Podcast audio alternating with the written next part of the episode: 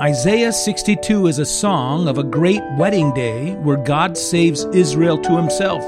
She's given his righteousness, and it shines out from her like a light that will not go out. When God truly saves a person, their life endures as a shining light. Welcome, everyone. I'm Joel Van Hoogen, and this is The Bread of Life, a radio ministry sponsored by Church Partnership Evangelism and its local missions fellowship the Bread of Life in Boise, Idaho. If you're looking for a place to give to that is taking the gospel in direct and personal evangelism throughout the world, would you please consider Church Partnership Evangelism? You can learn more about how God is using us by going to traincpe.org or breadoflifeboise.org. In Matthew 25, verses 1 through 13, the Lord Jesus tells the parable of ten virgins waiting for the arrival of the bridegroom. Five have oil in their lamps to burn, and five do not. To understand the parable's meaning, keep in mind the ten virgins are not brides, they are bridesmaids, waiting to celebrate a great wedding. Also, the light in their lamps may reflect the words of Isaiah 62 a righteousness that shines forth as salvation, burning as a torch. Note there seems to be, actually, when you look at this story, no difference between the wise and the unwise on the surface of things. All of them have their lamps. All of them have oil that's burning with them. All of them are gathered in the same place to wait. All of them are found sleeping together as they wait. That is, they're just living life together. But when the announcement comes, the foolish ones do not have what is sufficient to go with the wedding party to the feast. They're out of oil, and they want to borrow what is needed from the wise, and the wise can't give it to them. They don't have oil for them to borrow. Please note the outcome of this. The wise are brought into the feast, and the unwise are left outside a shut door. Those left outside will claim relationship to the groom. Lord, Lord, open to us, they say. And the groom will say, I don't know you. And the door to the feast remains forever shut to them. That's the story. That's what Jesus was saying to his disciples.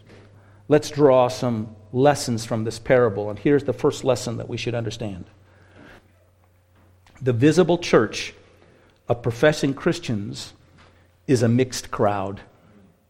There is the invisible church that makes up those who have been redeemed in heaven and redeemed on earth, this invisible church that is the bride of Jesus Christ, or those who are going to enjoy him forever and ever. But the visible church, the local church, the church as it is presented on earth today, throughout the world, and in our community and in this place, is a mixed crowd containing those who truly know Christ and those who do not those who are ready to receive him when he comes, and those who will find out that they have no light in themselves with which to meet him when he returns. It's kind of sobering. It means that for all the work of the church, for all of its pastors and all of its preachers and all of its preaching and all of its teaching and all of its organization and all of its missions work and all of its outreach, all of its Bible studies and Sunday schools and prayer groups and programs of discipleship and ministry, all of its meals together, and celebrations of the Lord's table together, and gatherings by the river for baptism together, for all of that, for all of that, many will still be found in the church, the local church, not sufficiently ready for the Lord's return and left outside of his eternal kingdom at the last. I have to admit that it's surprising to me at times to discover how little individuals have heard or understood the primary message of the gospel, though they've been exposed to the Word of God being taught and communicated through preaching and study and hymnody for long periods of time. To discover in the press of life or at the end of life that they didn't know or live yielded to the good news that Jesus had fully covered the cost of their sin and that nothing else could repay it or make it up. That there was no work that they'd missed out or no work they needed to do if they had totally and only trusted Him, to find that they had rested their hope in a raised hand or a mental agreement with a doctrinal proposition, but that they had no believing connection of heart to Christ Himself. They had a propositional salvation instead of a personal Savior. To find that they had no great love for Christ, then what made them feel good in a moment or sentimentally settled at any moment in time when they needed it. And yet there was no demonstration and is no demonstration in their life of a vital, personal, ongoing connection to Him. No connection to His ongoing forgiveness and cleansing. No connection to His ongoing speech and command. no connection to his life giving spirit, no release of the self in a hold of faith upon him, no true comfort in his presence, and so they don't seek it out, no submission to his word. Rather, to find that at the end there's more enjoyment in the company of others and a more commitment to follow the determinations of their own opinions and to seek out His will. More gladness to discuss their own ideas than to discuss together and bask in His Word. All of this is stunning and shocking. But here Jesus tells us how it will be. Many will be unprepared for Him in the end, many in the church. Many will not have the burning light of bright fellowship with Him. And as you read this and you consider it, you realize that you have yet to understand the depth of the spiritual blindness that is possible in places where God sends out the greatest light. It's possible in life to be in the midst of the church, to be surrounded by wise virgins and be a foolish one. And the Lord Jesus is revealing that. And he didn't say nine wise virgins, one foolish one. He gave the understanding that this would be a predominant and clear problem and a concern. Here's another one. There's another thing we can learn from this passage. If you are not prepared to meet the Lord Jesus when he returns, it's because you're not preparing for him. If you're not prepared to meet the Lord Jesus when he returns, it means that you're not preparing for him. It means your heart and your mind are not presently set upon him. And if your life is not set upon him now, you won't cling to him and set yourself upon him when he comes. It appears as though both the wise and the unwise virgins look much the same. At the same time, although they looked much the same, there was something different at the heart of these two groups. The wise group was together looking for the coming of a person. I think this is the difference. They were looking for the coming of a person. The unwise were looking for and enjoying the present experience, and they were looking for the conclusion of a party. they were looking for the social conventions that were involved. They were looking for the experience and the social excitements or benefits that were involved in it. They were more engaged in the joy of the event of the wedding without any real interest in the bridegroom himself.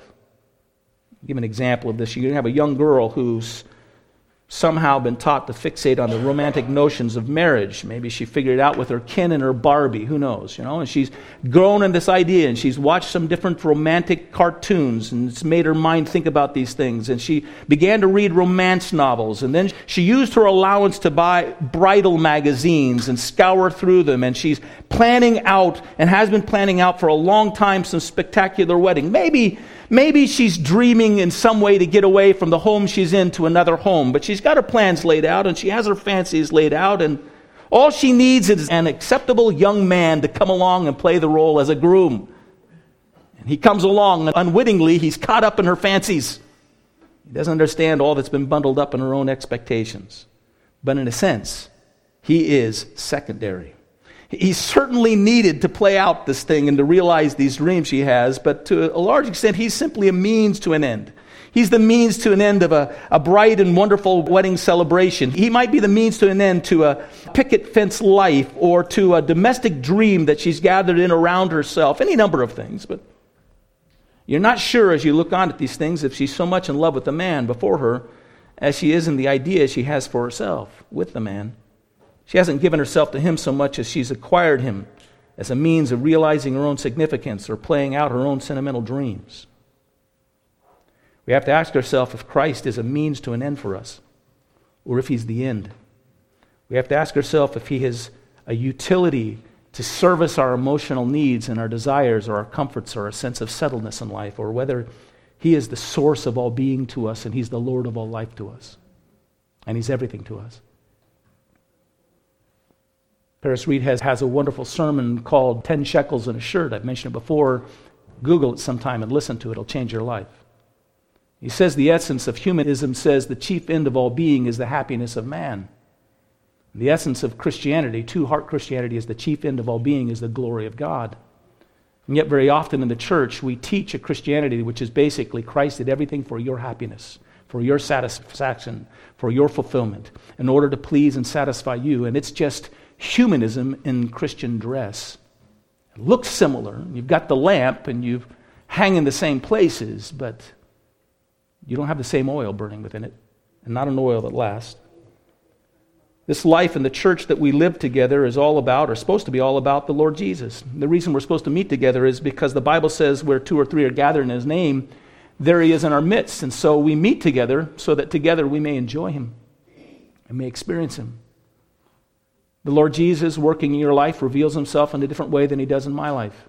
He answers your prayers in different way and prompts you in different ways and reveals Himself uh, from a unique perspective. And I want to be with you so I can learn more about him and his ways.